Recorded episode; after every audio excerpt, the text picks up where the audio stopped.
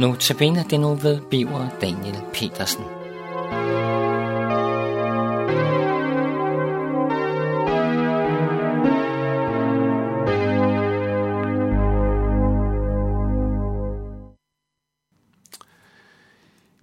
læser i denne uge fra tekster i Apostlenes Gerninger og samler forskellige vers op, som andagterne er samlet om.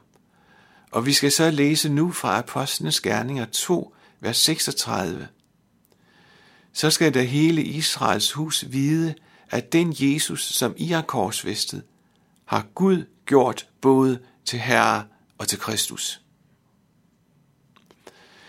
Det er et citat fra denne prædiken apostlen Paulus holdt, apostlen Peter var det, holdt den første pinsedag. Det var, som du måske husker, der var rigtig mange mennesker samlet, faktisk flere tusinde, og det Peter forkyndte ramte dem i den grad. De følte sig afsløret, og de oplevede skyldfølelse i deres forhold til Gud. Og så spurgte de, hvad skal vi gøre?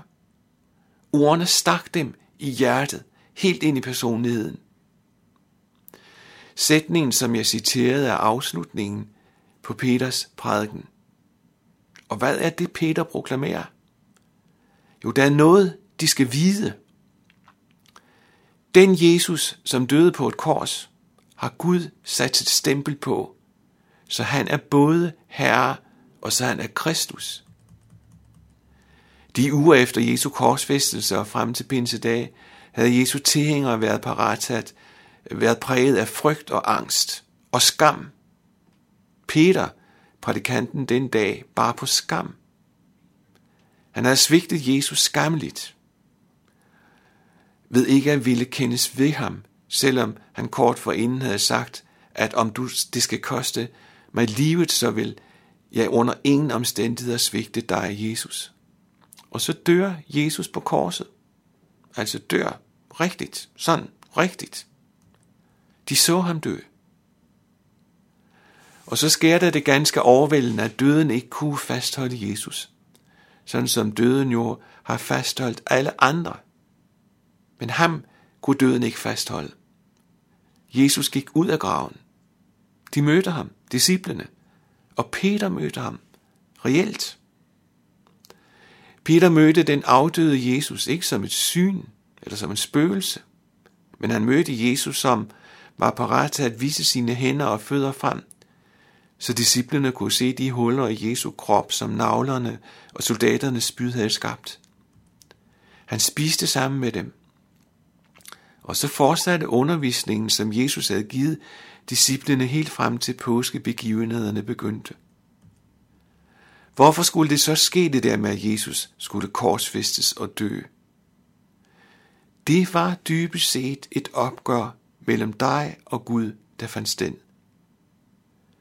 Ved at dø betalte Jesus det, som du og jeg skylder hos Gud. Guds dom, Guds straf ramte ham. Det betyder, at du kan gå fri. Jeg kan gå fri, for Jesus betalte regningen. Det er derfor, han siger til dem, som der står i den første pinse her, at det var årsagen til, at Jesus blev korsfæstet, og altså på samme måde med dig og mig. Og så har Gud kvitteret for det, Jesus gjorde, ved at Jesus stod op fra de døde. Han gik ud af graven, brød dødens magt.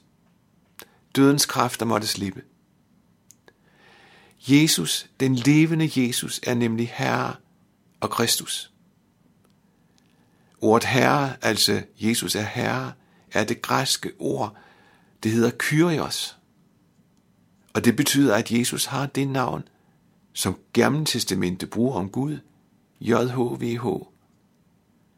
Det betyder, at det er Jesus, det at Jesus er Herre, det betyder, at det er ham, der har al magt.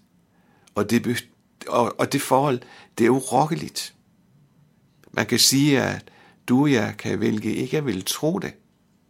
Men selvom du vælger ikke at tro det, så vil du en dag blive indhentet af denne virkelighed.